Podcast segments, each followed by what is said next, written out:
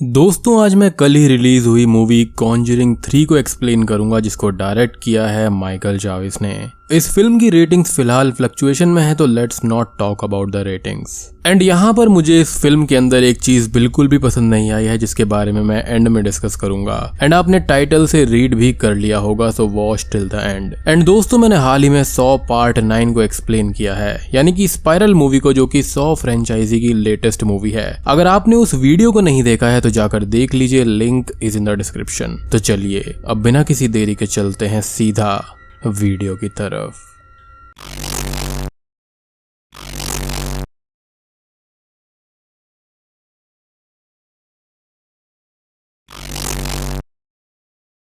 तो मूवी की शुरुआत जुलाई 18 1981 में होती है, जहाँ पर हम ग्लैडसल फैमिली को देख पाते हैं, जिनके साथ में वॉरेंस थे, एंड कुछ प्रेयर्स चल रही थी, क्योंकि ग्लैडसल्स का छोटा बेटा डेविड, जो कि आठ साल का होता है, वो डिमोनिक पोजेशन के साइंस को शो कर रहा था। वॉरेंस वहाँ पर उसके एग्जॉर्सिज्म को डॉक्यूमेंट करने गए थे, क्योंकि वहाँ पर फादर गॉर्डन एग्जॉर्सिज्म करने आने वाले थे।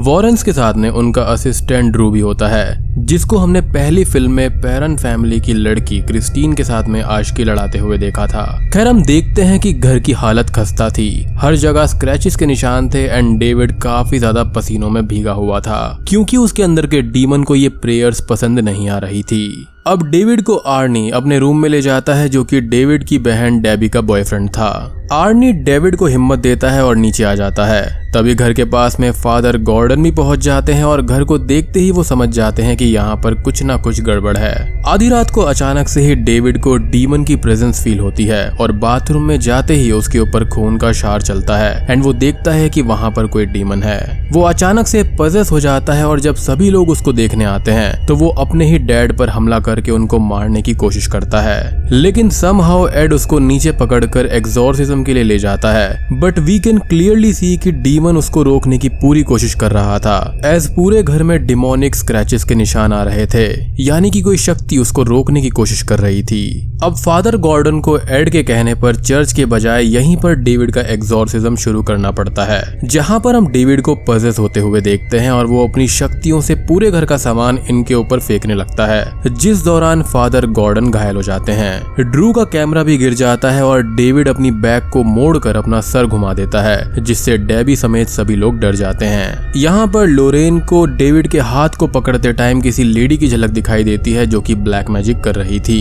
लोरेन इस चीज़ से टाइम में उभर नहीं पाती और ये डीमन सीधा एड पर हमला कर देता है, एंड एड के हार्ट को रोकने का प्रयास करता है। लेकिन तभी आर्नी वहाँ पर आ जाता है और वो डीमन को ये बोलता है कि मुझ पे कब्जा कर लो, लेकिन डेविड को छोड़ दो। एंड ठीक ऐसा ही होता है। जिस चीज़ को बेहोश होता हुआ एड देख लेता है, लेकिन एड को यहाँ पर हार्ट अटैक आ गया था, जिसके चलते वो किसी को भी बता नहीं पाता की हुआ क्या है। यहाँ पर डेविड अब ठीक हो जाता है और लोरेन उस विजन से उभर के सीधा 911 पर कॉल करने को बोलती है। हॉस्पिटल में यह बताया जाता है कि एड को सीवियर हार्ट अटैक आया था, जिससे उसको कुछ दिन के लिए रेस्ट करना होगा। यहाँ पर लोरेन दिन रात जाकर एड की सेवा करती है और फादर गॉर्डन को अपनी लव स्टोरी के बारे में बताती है कि how they met and fell in love. It was a nice touch, not cheesy but pure love. खैर अब फ़िल्म आती है आर्नी और डेबी के पास में, जहाँ पर वो अपने लैंडलॉर्ड ब्रूनो के यहाँ पर रहते थे, जो कि उनसे किराया नहीं लिया करता था। एस डेबी डॉग्स की देखभाल अच्छे से करती थी एंड वो इतना देखभाल करना नहीं जानता था।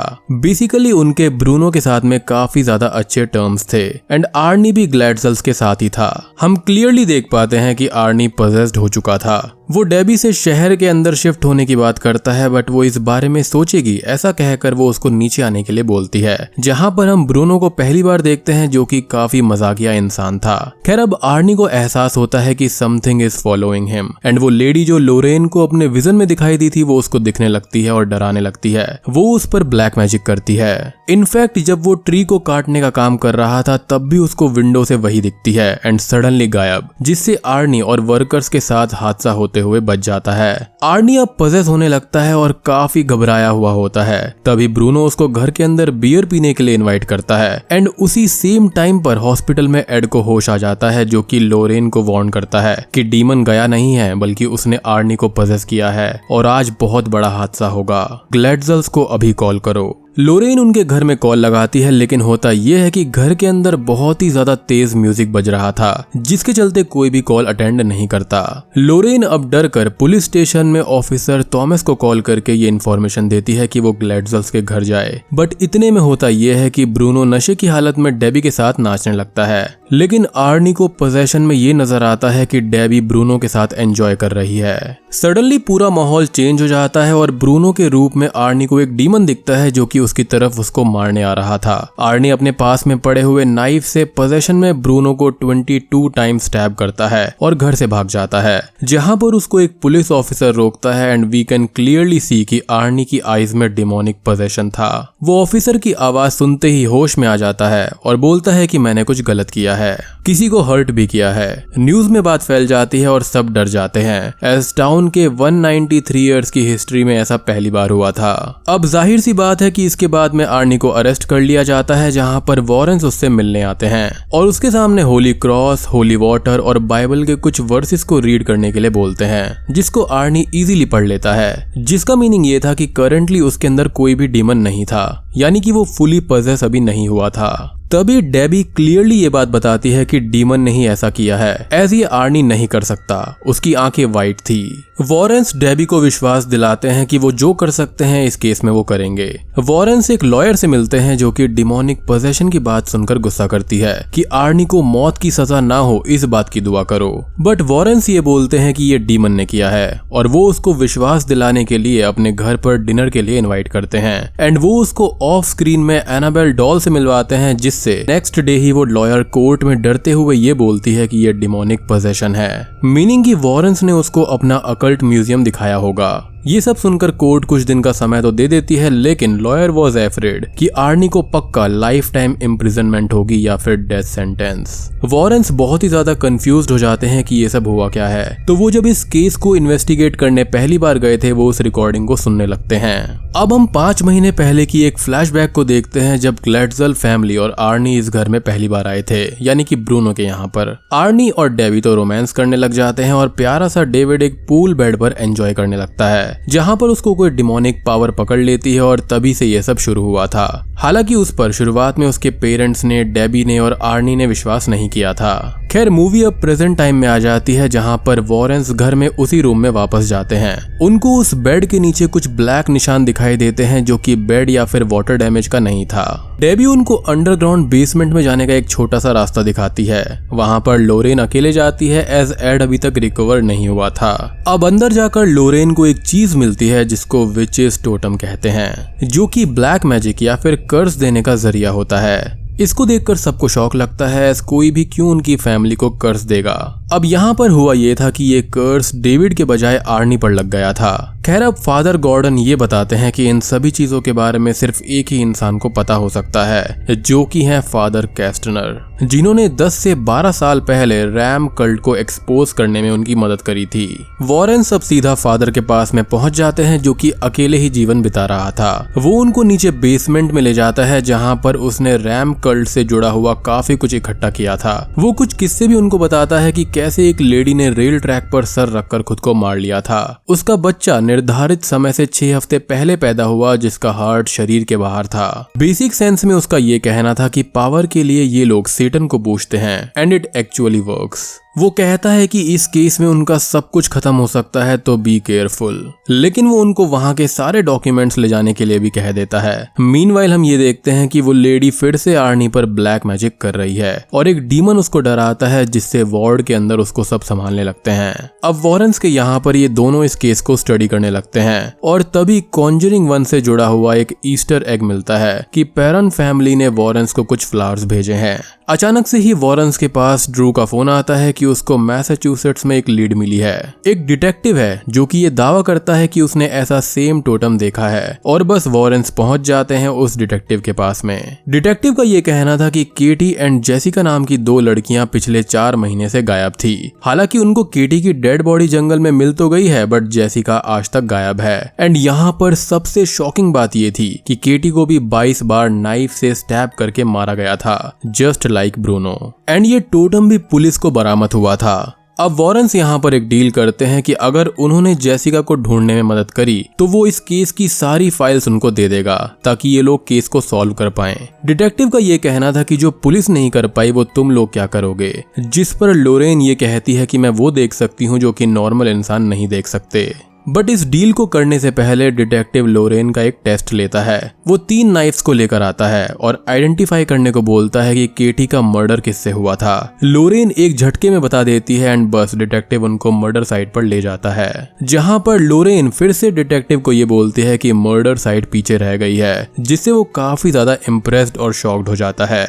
दूसरी तरफ़ पुलिस सेल में डेबी और डेविड आर्नी से मिलने जाते हैं, जहाँ पर डेविड समझ जाता है कि आर्नी के आसपास वो डीमन है, एज वो उस कोल्डनेस और कानों में आवाज़ आने को महसूस कर चुका था यहाँ पर आर्नी को ये डीमन कुछ करने के लिए बोलता है, जो कि हमको अभी थोड़ी देर में पता चलेगा खैर, मर्डर साइट पर पहुँचते ही लोरेन जाँच पड़ताल शुरू कर देती है, और उसको ये नज़र आता है कि वहाँ पर केटी और जेसिका रात में घूम रही हैं। जेसिका केटी को एक बैंड पहनाती है, एंड फिर सडनली उसको 22 टाइम स्टैब करके मार डालती है एंड भाग जाती है। यहाँ पर लोरेन जेसिका जैसा फील कर रही थी तो वो भी भागने लगती है, जिसका पीछा एड करता है। And we can clearly see कि एड वॉज़ स्ट्रगलिंग क्योंकि वो ठीक नहीं हुआ था। अब लोरेन पहाड़ी के पास आकर रुक जाती है, जहाँ पर कोई डिमोनिक हाथ आकर उसको पहाड़ी से नीचे खींचने लगता है। बट एड उसको बचाकर ऊपर खींचता है एंड लोरेन का ये कहना था कि जेसिका नीचे पानी में है। सर्च करने पर उनको बॉडी मिल जाती है और डिटेक्टिव फाइल्स देने को रेडी हो जाता है। तभी मोटल के अंदर वॉरेंस के पास में डेबी का फ़ोन आता है, जो कि ये बताती है कि डीमन गया नहीं है, बल्कि वो आर्नी को सुइसाइड करने पर मजबूर कर रहा है। और ये बात वही है जो कि आर्नी ने पुलिस सेल में इनको बताई थी। वॉरेंस उसको पुलिस सेल में फादर न्यूमैन से बात करने को और 24 फोर आवर सुइसाइड वॉच पर रखने के लिए बोलते हैं। बट तभी आवाज़ में एक डिमोनिक डिस्टरबेंस होता है और कॉल कट हो जाता है। प्रिजन सेल में हम देख सकते हैं कि आर्नी क्लियरली पजेस हो रहा था, बट फादर न्यूमैन आकर उसको एक होली वाटर की बॉटल पकड़ा कर जाते हैं कि गॉड हम सभी को जीतने का और जीने का मौका देता है। तभी लोरेन डिस्कशन के दौरान एक बात बोलती है कि ये एक कर्स है और कर्स तोड़े जा सकते हैं, क्योंकि ये डीमन खुद की मर्ज़ी से यहाँ पर नहीं आया है। अब पहली बार लोरेन एड को बताती है कि उसने एक लेडी को देखा था, जब उसने डेविड को पहली बार डिमोनिक पोजेशन के दौरान टच किया था। और अगर वो जेसिका की ही बॉडी है तो एक कनेक्शन अभी भी जुड़ा हुआ हो सकता है। मीन प्रिजन सेल में आर्नी डर के बैठा हुआ था और वो अब होली वाटर का सर्कल बनाकर ग्राउंड पर आ जाता है। तभी वॉरेंस यहाँ पर फ्यूनरल होम में फोर्सफुली एंटर करते हैं और लोरेन जेसिका का हाथ पकड़कर पहुँच जाती है सीधा उसी लेडी के पास, जहाँ पर वो फिर से आर्नी को पजेस करवा के सुइसाइड सुसाइड करने पर मजबूर कर रही थी। एंड यहाँ पर एक और चीज़ कंफर्म हो जाती है कि ये जेसिका की ही डेड बॉडी थी। तभी लोरेन उसको चिल्लाकर रोकती है और उस लेडी का कॉन्सेंट्रेशन टूट जाता है, जिससे आर्नी की जान बच जाती है। ये लेडी लोरेन को देखकर शॉक्ड हो जाती है कि वो ऐसा कैसे कर रही है। लोरेन गॉड का नाम लेती है, लेकिन तभी वो लेडी हंसकर ये बोलती है कि your God has damned you क्योंकि ये कनेक्शन दोनों साइड से जुड़ गया था। जैसे लोरेन जेसिका के ज़रिए उस लेडी के वहाँ पर पहुँची थी, वैसे ही ये लेडी उस फ्यूनरल होम में अपनी शक्तियों का इस्तेमाल कर सकती थी। ये लेडी वहाँ पर पड़ी हुई एक डेड बॉडी को डीमन के ज़रिए पजस करवा के लोरेन पर हमला करने लगती है। बट तभी एड लोरेन का हाथ जेसिका के हाथ से हटवाकर कनेक्शन को ब्रेक कर देता है और वो डेड बॉडी अचानक से वहीं पर गिर पड़ती है, जिसकी आँखें व्हाइट से ब्लैक हो जाती हैं मीनिंग कि वहाँ पर भी डीमन था। वॉरेन सब वापस आ जाते हैं जहाँ पर ड्रू ने काफ़ी ज़्यादा रिसर्च करी थी। वो स्ट्रेगेरिया नाम की एक किताब में उसको इस कर से रिलेटेड चीज़ मिलती है जो कि लैटिन और अरेमिक में थी। कुछ चीज़ें इसके अंदर क्लियर नहीं थी और कुछ थी। लाइक यहाँ पर कहा गया था कि ह्यूमन सेक्रीफाइस होगा, एक मर्डर के ज़रिए और एक सुइसाइड के ज़रिए। इस कर्ज को रोकने के लिए ऑल्टर को खत्म करना होगा, यानी कि जिस जगह से इस कर्ज को कास्ट करा गया है। आसान भाषा में समझाऊं तो एक टेबल जहाँ से ये कर्ज करा गया है। डेबी का यहाँ पर ये कहना था कि उस लेडी ने लोरेन की ताकत देख ली है तो शायद से वो रुक जाएगी। बट लोरेन ये बताती है कि उस लेडी की खुद की सोल इस रिचुअल पर डिपेंड करती है, और वो नहीं रुक सकती। लोरेन का यह कहना था कि उस लेडी के ऑल्टर का पता लगाना मुश्किल है, क्योंकि उसको कुछ ही चीज़ें याद है, जैसे बैकग्राउंड में एक ट्रेन की आवाज़ लेकिन मफल्ड कुछ सीढ़ियाँ अंडरग्राउंड बट इससे एग्जैक्ट लोकेशन कैसे पता चलती? तभी सडनली एड को चक्कर आ जाते हैं, और जब वो उठता है तो वो देखता है कि घर में कोई भी नहीं है। लेकिन उसको नीचे वही लेडी मिलती है, जो कि ये कहती है कि उन्होंने काफ़ी कुछ पता कर लिया है बट अब उनको रुकना होगा। अब अचानक से ही वहाँ पर वो फ्यूनरल वाली डेड बॉडी एड पर अटैक करने लगती है। लेकिन एड उस पर होली क्रॉस दिखाकर चैंटिंग करने लगता है। लेकिन जब वो होश में आता है तो वो ये देखता है कि वो एक नाइफ को लेकर लोरेन को ही मारने जा रहा था, जिससे वो शौक में आ जाता है। वो गुस्से में ये कहता है कि वो लेडी उनके घर के अंदर थी। वो हड़बड़ी में कुछ ढूँढने लगता है और उनको घर के अंदर कुछ फ्लावर्स दिखाई देते हैं, जो की रातों रात ब्लैक पड़ गए थे। उस वास को तोड़कर देखने पर हम ये देखते हैं कि उसके अंदर भी सेम टोटम सिस्टम है, जो कि ये लेडी यूज़ करती है। अब यहाँ से ये फ़िल्म तीन जगह पर डिवाइड हो जाती है। ड्रू एंड एड इन सबको कनेक्ट करने में लग जाते हैं, यानी कि digging up the files. Lorraine इस किताब को लेकर फादर कैस्टनर के पास में जाती है, और डेबी प्रिजन में आर्नी के पास। एज आज रात का ही आखिरी दिन था इस रिचुअल के लिए, एंड सटैनिस्ट एंड विचेस की पावर रात में ही सबसे ज़्यादा होती है। आर्नी को बेड से बाँध दिया गया था। डेबी और फादर न्यूमैन बिल्कुल रेडी थे कि वो एटलीस्ट उसको सुइसाइड करने से रोक पाए। लोरेन अब सीधा फादर के पास में पहुँच जाती है, जो कि लोरेन को घर में वेलकम करते हैं बट वो घर को लॉक कर देते हैं। वहाँ पर ड्रू और एड इस लेडी का ठिकाना ढूंढ लेते हैं, जो कि कहीं और नहीं, बल्कि फादर के पास में ही था। खैर, फादर यहाँ पर ये बताते हैं कि इस किताब के हिसाब से इस रिचुअल को कंप्लीट करने के लिए तीन सेक्रीफाइसेस का होना ज़रूरी है, यानी कि तीन विक्टिम्स का। Child love and man of God यानी कि एक तो हो गया केटी जैसिका दूसरा हुआ डेविड एंड आर्नी और आखिरी है एड इसलिए उसके पास में ये टोटम था. इट वॉज़ ऑल प्लान वो लेडी जानती थी कि वॉरेंस कौन है. और फादर अब उसको नीचे बेसमेंट में आने के लिए कहते हैं और दोस्तों अब यहाँ पर खुलते हैं असली पत्ते।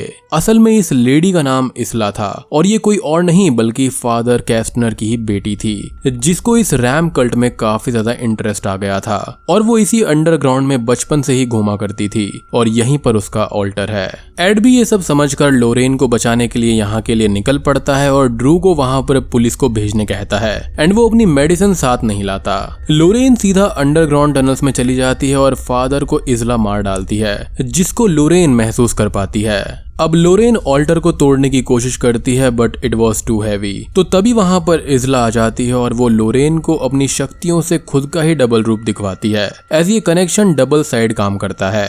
एड भी अंडरग्राउंड में एक हथौड़ा लेकर एंटर करता है और यहाँ पर इजला लोरेन के बीच लड़ाई होती है। लोरेन एक पत्थर की मदद से इजला को मार के भागती है, जिस दौरान इजला ऑल्टर के पास जाकर रिचुअल को पूरा करती है। जिसके चलते वो सबसे पहले तो एड की आँखों में कुछ फूकती है, जिससे वो पजेस हो जाता है। एंड दूसरी तरफ़ आर्नी भी हवा में लेविटेट होकर खुद को मारने की कोशिश करता है। एड यहाँ पर टनल्स में पोजेशन की हालत में लोरेन को मारने आ रहा था बट लोरेन एड को अपना प्यार याद दिलाती है, जिससे कि वो ठीक हो जाता है। हम्म प्यार की ताकत। खैर, अब वो होश में आकर उस हथौड़े से ऑल्टर को तोड़ देता है, जिसके कारण से आर्नी और एड दोनों बच जाते हैं। अब इजला नाइफ लेकर इनको मारने आती है, लेकिन तभी इजला के रूप में डीमन आता है, जो कि इजला की ही सोल को ले जाता है, बाई किलिंग हर। एज यहाँ पर डीमन को एक सोल चाहिए थी। अब वो चाहे किसी की भी हो। इजला ने पावर्स के लिए सेक्रीफाइसिस किए थे, लेकिन अब जब रिचुअल पूरा नहीं हुआ तो कॉन्सिक्वेंसेस के रूप में उसकी ही सोल ये डीमन ले गया। हालाँकि यहाँ पर हमको ये नहीं पता कि ये डीमन था कौन सा, लेकिन हाँ बस डीमन था। वॉरेन सब अंडरग्राउंड से बाहर आते हैं, जहाँ पर एड की हालत खराब हो जाती है,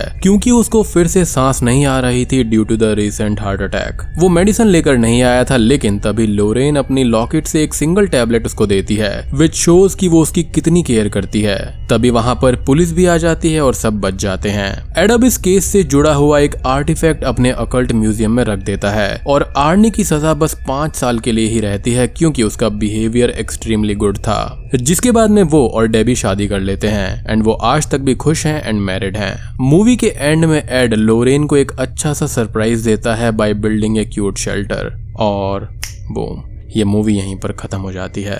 तो दोस्तों, ये थी Conjuring The Devil Made Me Do It की कहानी। पहली बात तो यहाँ पर डेविल कहा क्यों गया है? क्योंकि यहाँ पर तो demon made me do it होना चाहिए था। खैर, ये फ़िल्म पहली दो फ़िल्मों के कंपैरिजन में फेड पड़ जाती है। यहाँ पर कॉन्जरिंग वन सबसे बढ़िया थी। कॉन्जरिंग टू अच्छी थी एंड कॉन्जरिंग थ्री ठीक ठाक थी। एंड यहाँ पर डीमन एंड रियल केस से ज़्यादा विच क्राफ्ट और सटैनिज्म पर फोकस किया गया है। मेरी पर्सनल ओपिनियन की बात करें तो ये ओके okay फ़िल्म है।